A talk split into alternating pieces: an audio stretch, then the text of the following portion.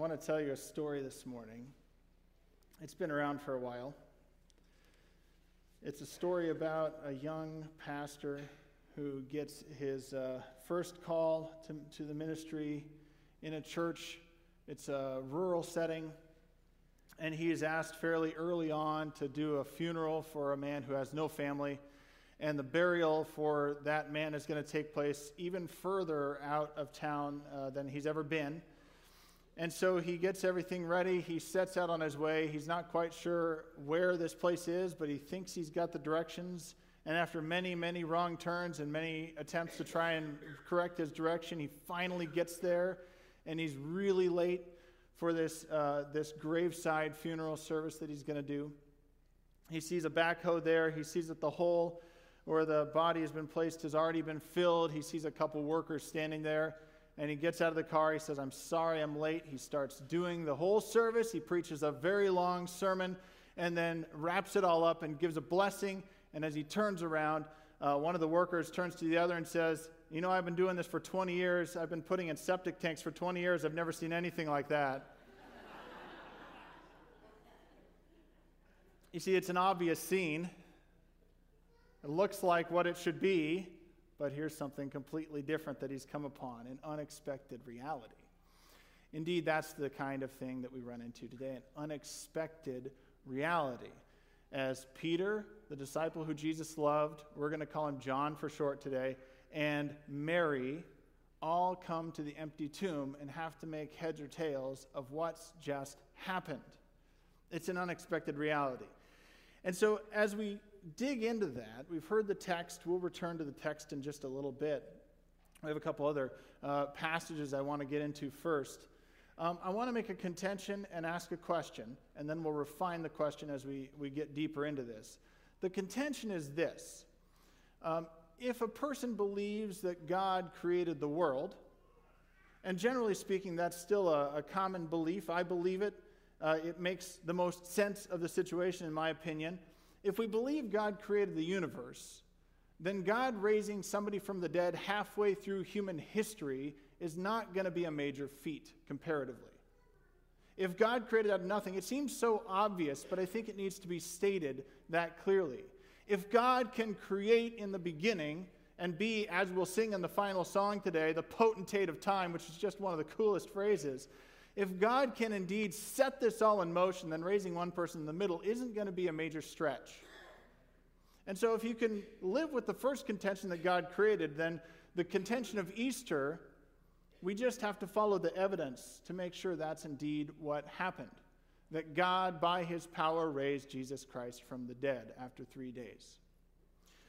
The question then that I have is what happens then when we encounter the evidence of God's work? Where do we find ourselves when we actually encounter that evidence of God's work? And I want to consider the story this morning before us as a historical event, because I believe it is. And I believe the evidence points to it being a historical event. And as we look at that, we're confronted with the issue of what does it mean to then believe? So let's review where we've come from. I think the video at the beginning helped us review what happened between Palm Sunday and Good Friday. Let's just start there. And I mean 2,000 years ago, what happened between Palm Sunday and Good Friday, not this week, what happened. There's a difference in the expectation versus the reality that happened. You see, the expectation that people had, and remember, this is a, a Jewish conversation. Jesus was Jewish. This is all God's covenant people. The expectation of, of the salvation of all humanity was tied into this covenant that God made with Israel, with these people. They expected a number of things to happen when their Messiah finally came that is, the, the, the anointed uh, Savior. Um, they expected at least two things. One of them was that. Uh, the kingdom would be restored because right now they're under the rule of the Romans. They don't like it. They're looking for the day when this king in the line of David comes back and restores the sovereignty of Israel back to itself, and they're ruled under an earthly king, but ultimately under God, in the way that, that they had in the days of King David.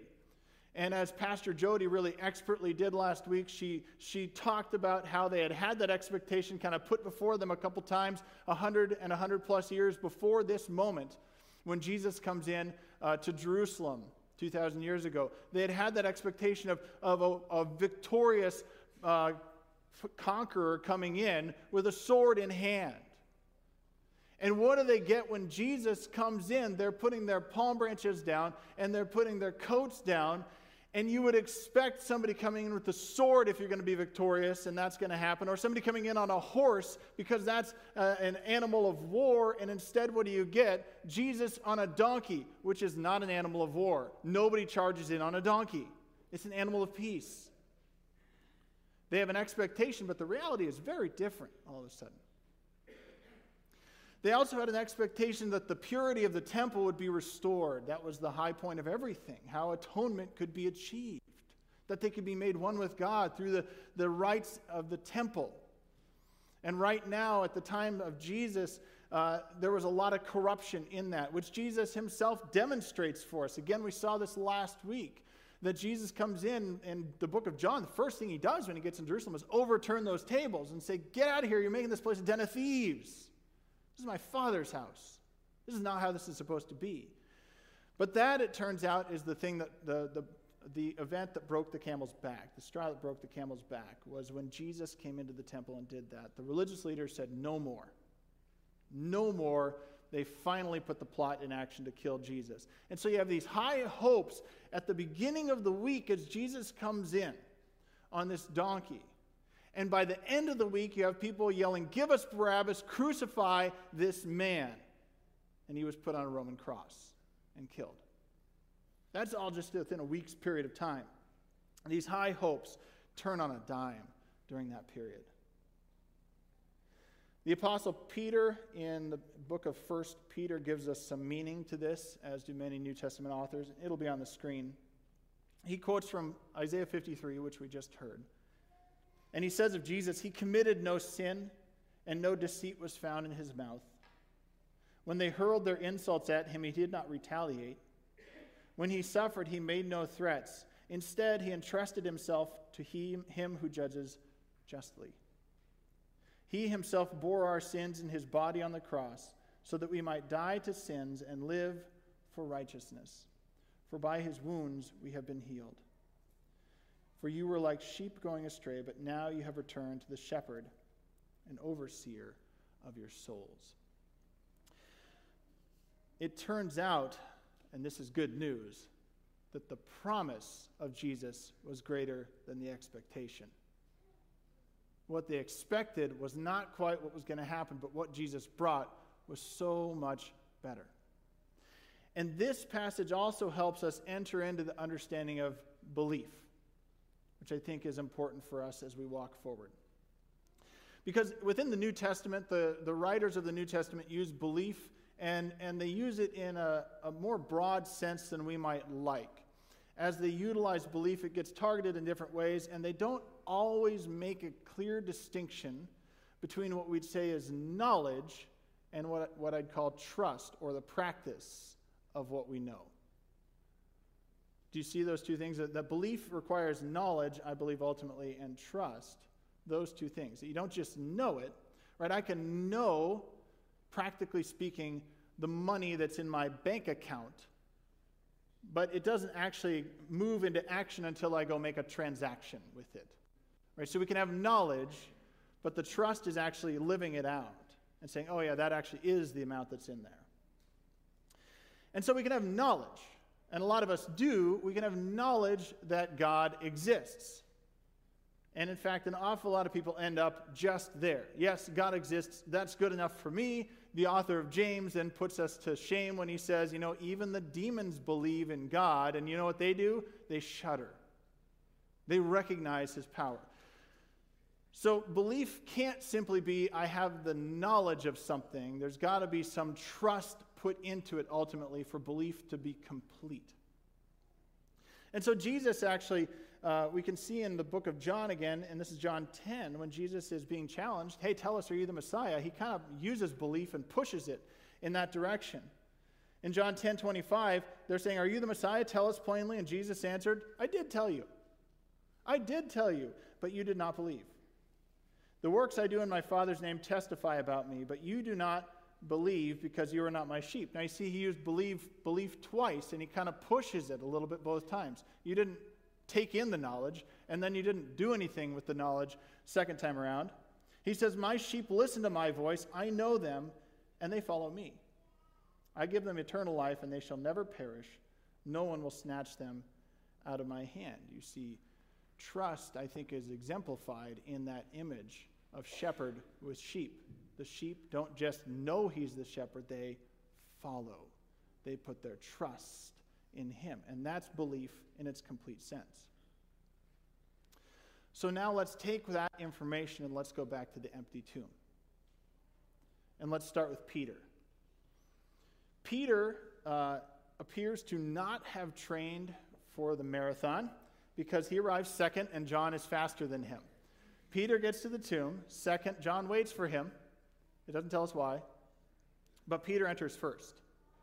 And, and this is Peter who, uh, all throughout uh, the Gospels, this is Peter who's eager to be with Jesus and do what Jesus calls to do and, and do, he's, he's zealous for this Messiah that's come.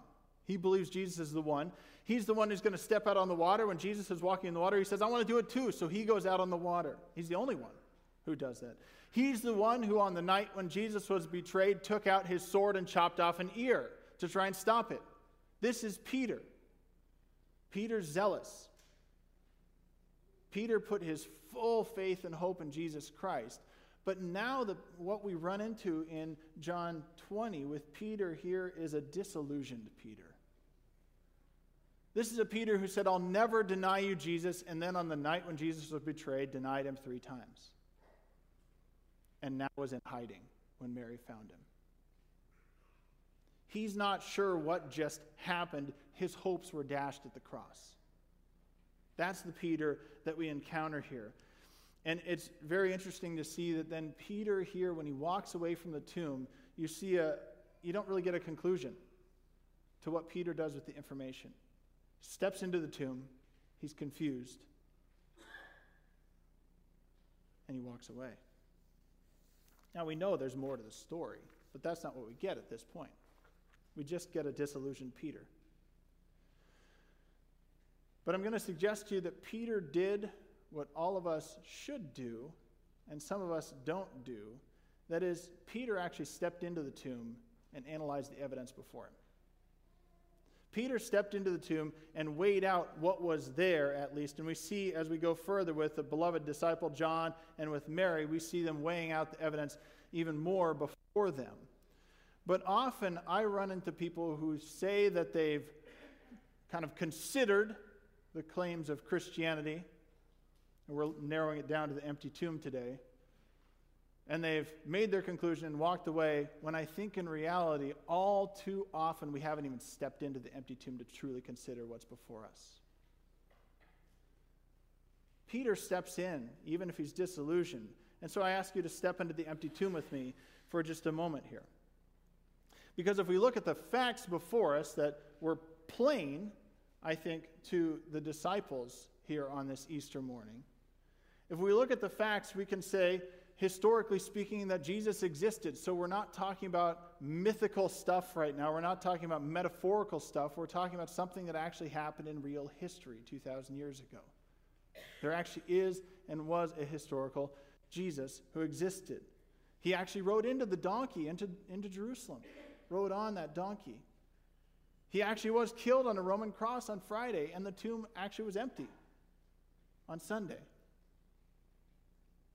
And, and just to give us some, some more sort of something to work with here, uh, author and scholar Gary Habermas, who studies this deeply, has tried to put together what can, what can scholars who study all of this agree on about what happened on Easter morning and right and the events around that. And so he's put together 12 things that scholars across the spectrum who this is their field, whether they're uh, completely secular, non believing, but they study it, or whether they're completely on the other side and fully in and believe everything about it. He says, here's, what, here's 12 things they can agree on. And there's one caveat to one, and I'll give that to you. He says, one, Jesus died by Roman crucifixion. So you're not going to find a historian who studies this period who's going to say, yeah, Jesus didn't exist. That's a rising belief for some reason, but it's not grounded in the facts. So if somebody says that to you, you can say, How did you come to that conclusion? I need some facts on that one. There's no, the historical evidence is too strong. And he died by Roman crucifixion. The second thing they agree on is that he was buried, most likely in a private tomb. The third thing is soon afterwards, the disciples were discouraged, bereaved, and despondent, having lost hope.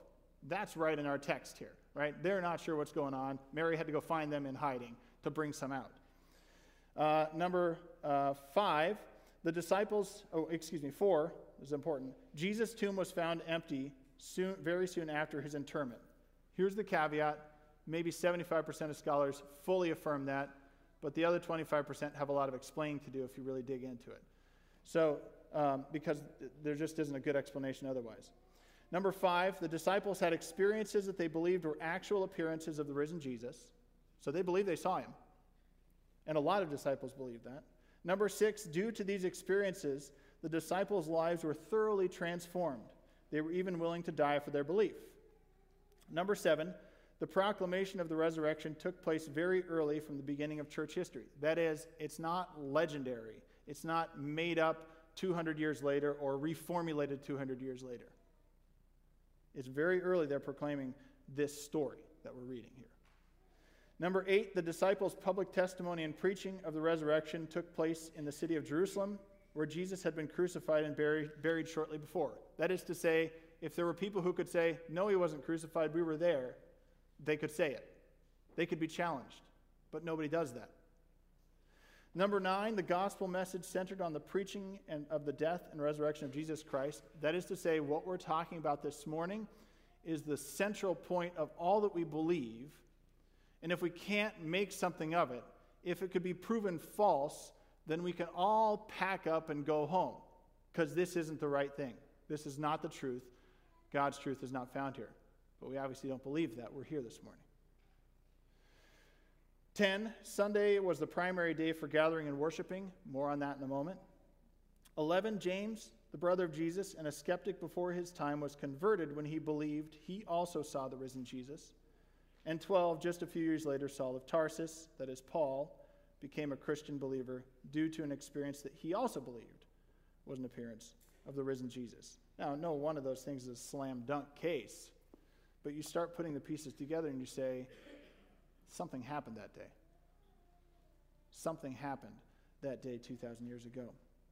One more, uh, just a couple more things that, that go with this uh, from N.T. Wright, book I highly recommend, Surprised by Hope, by the way. Um, he says, a couple other things we should recognize. Jewish tombs, especially those of martyrs, were venerated and often became shrines. There's no sign of that ever happening to Jesus' grave. Again, not a slam dunk case, but it's fairly telling. Two, the early church's emphasis on the first day of the week as their special day is very hard to explain unless something striking really did happen. A gradual or even sudden dawning of faith is hardly sufficient to explain it. So we're worshiping on Sunday because the early church worshiped on Sunday and made that shift. But ignoring the Sabbath was punishable by death. That would have been Saturday. These were all Jews that were worshiping and switched the day.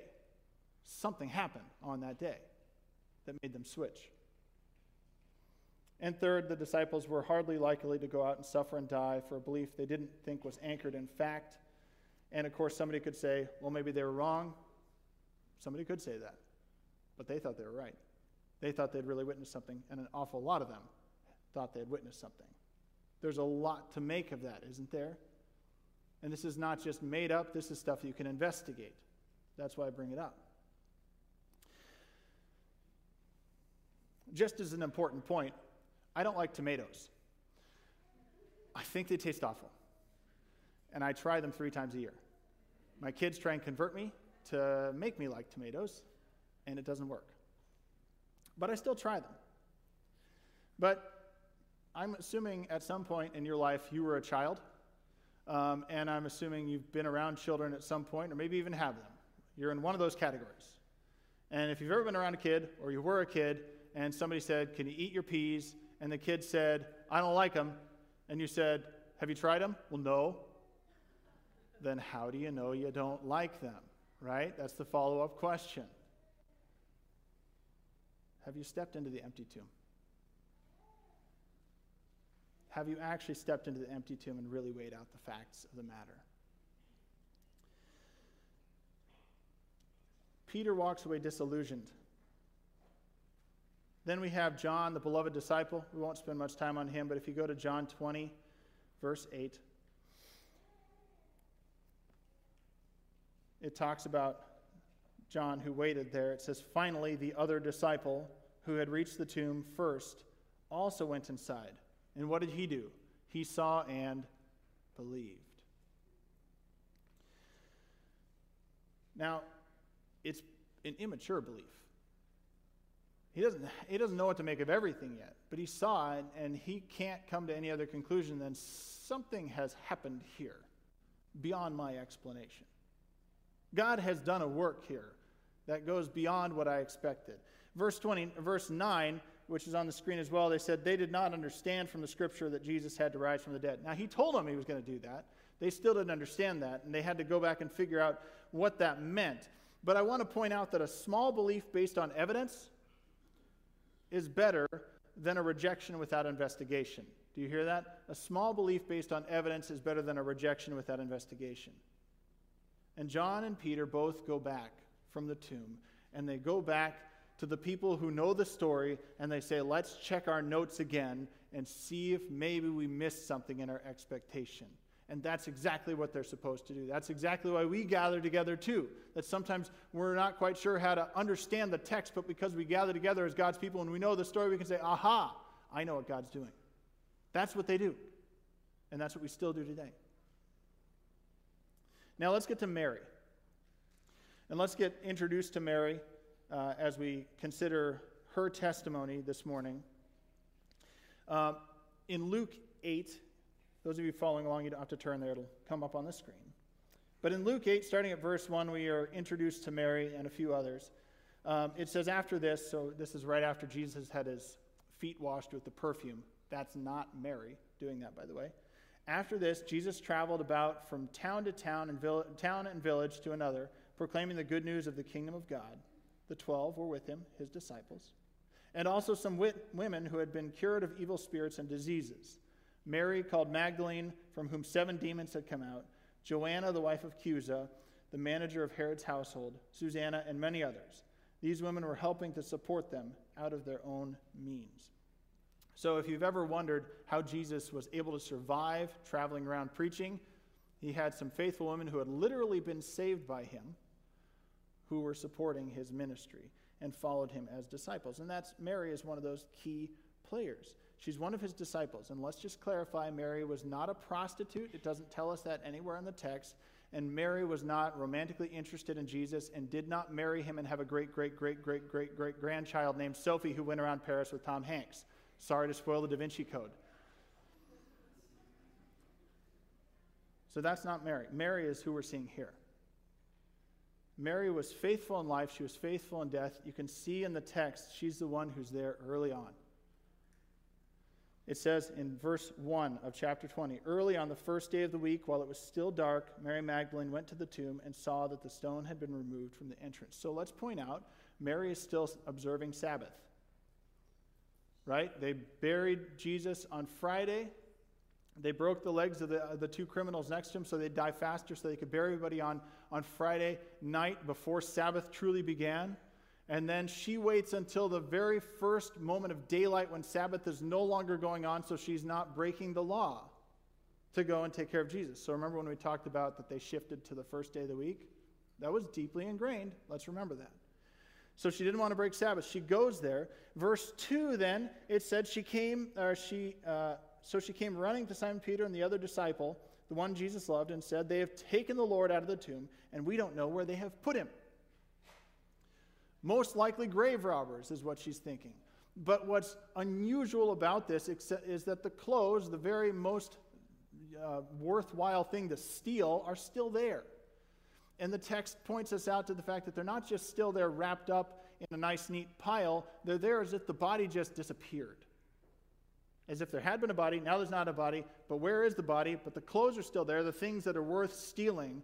All three saw this. It doesn't make sense. It's the opposite of their expectation. In the ancient world, just like today, people expected dead people would stay dead. They didn't have some other alternative belief. And so Mary is also, just like Peter, disillusioned with this.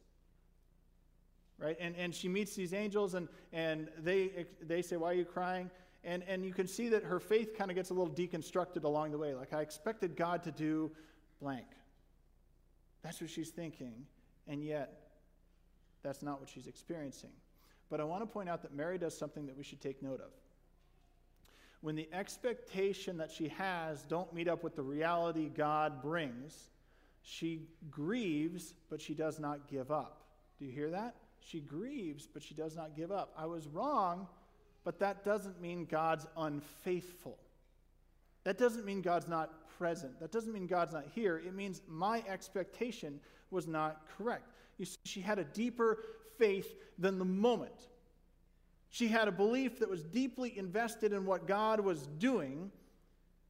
And so it was possible for her human expectations to be tempered by God's divine plans.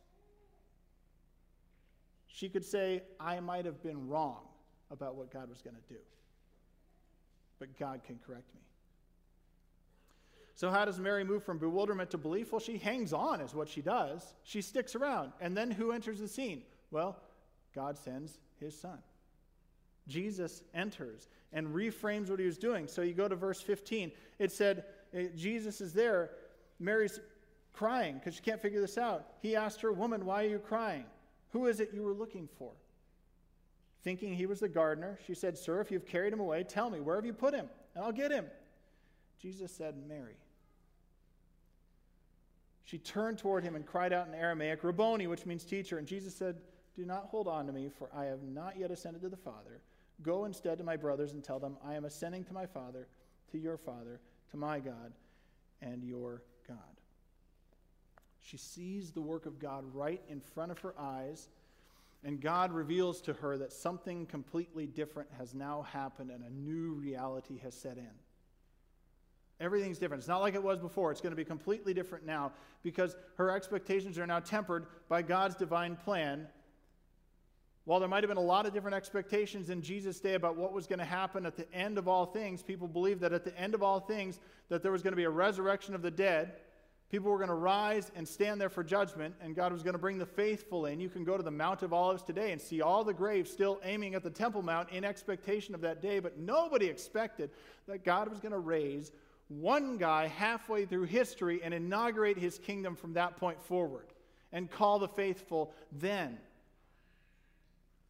That God, uh, through Jesus Christ, we have the prototype of what's supposed to be, of what God is doing starting that day. And Mary's belief is confirmed, and she testifies. And that testimony, we should recognize that Jesus sends her. He says, Go and tell. And then verse 18 says, Mary Magdalene went to the disciples with the news, I've seen the Lord. And she told them that he had said these things. Mary becomes the first apostle, not only the first witness. She witnesses the risen Jesus Christ, and he says, Now go and tell. Jesus sends her, which is what an apostle is somebody who's sent to witness. And I think it's important to recognize that they encounter the empty tomb they see the facts before them, they make sense of it. At least Mary is the one who makes the most sense of it. And then they testify to what they've seen. And it's important to go through the, the factual elements of this. I'm actually trained as a historian, and when I look at this, the historical reliability of what we're looking at is very solid. It's remarkable. And I look at that and I compare, and I'm just going to use one simple example to compare I've done this with the confirmation class. I've handed them a Book of Mormon, for instance, and I said, now look at the maps in there. What maps are in there? Well, maps of upstate New York and a big map of the world. But the whole thing takes place in South and Central America. There's nobody that can name any of those place names or find them on a map. Why? Because they don't exist. Go to the Bible. What do we have? We have the testimony of people, but we also have place names and, and people that actually existed. that we can go back and point to and we can say, what's the reliability of this and this and this and this and this? And what do we make sense of the story that they tell and the story that people outside of that tell about that same story? We can do that. We can piece it together and have some factual uh, basis for what we trust in, believe. Mary believes. She's the first witness. Thanks be to God for her preaching that day. Thanks be to God for Mary's witness that day. And we should note that in, in this time, a woman's testimony was often not worth much in the Jewish world. There was a little variance on that. Sometimes it was worth almost nothing. Sometimes it was worth something. Sometimes it took two women to, two women to equal the testimony of one man. But what do you have in this case? It takes two men to equal the testimony of one woman in this case. Thank you, Mary. And furthermore, if I just may point out, if you were making up this story, you wouldn't use women as your first witnesses. You wouldn't also have a crucified Savior who died uh, the way Jesus died. All of this is just, it's called the criterion of embarrassment. You wouldn't have the disciples hiding. They would have known what's going on, they would have gone out and found it. There's too much in this story that lends itself to credibility. Mary believes. Her knowledge is moved to trust. She stepped into the facts. She believed what she witnessed. And so we come back to our original contention. If we believe God created the universe, then bringing Jesus back from the dead halfway through time is no stretch. So, what happens when we encounter the evidence of Jesus bringing, being brought back from the dead by God's power? Have you stepped into the empty tomb? I'm going to invite our musicians forward, and they're going to start making their way. And uh, as they're coming up on stage, I'm going to enter us into prayer. So there'll be a little movement here for just a moment. But the prayer I'm going to use uh, comes from the Didache, which is an ancient early church text. And uh, for that prayer, there it comes a point at the end where it does ask if you want to repent to repent and if you're holy to come before God's presence. Wherever you find yourself this morning when it comes to trusting God make this prayer your own. Be lifted up to God in this prayer so that you can draw close to the lover of your soul this morning. Let's pray. We thank you holy father for your holy name which you caused to tabernacle in our hearts and for the knowledge and faith and immortality which you made known to us through Jesus, your servant. To you be glory forever. You, Master Almighty, created all things for your name's sake. You gave food and drink to all for enjoyment, that they might give thanks to you. But to us you did freely give spiritual food and drink and life eternal through your servant. Before all things, we thank you that you are mighty to you be the glory forever. Remember, Lord, your church to deliver it from all evil and to make it perfect in your love, and gather it from the four winds, sanctified for your kingdom, which you have prepared for it. For yours is the power and the glory forever. Let grace come, and let this world pass away. Hosanna to the God of David. If anyone is holy, let them come. If anyone is not holy, let them repent. Maranatha, Lord come. Amen.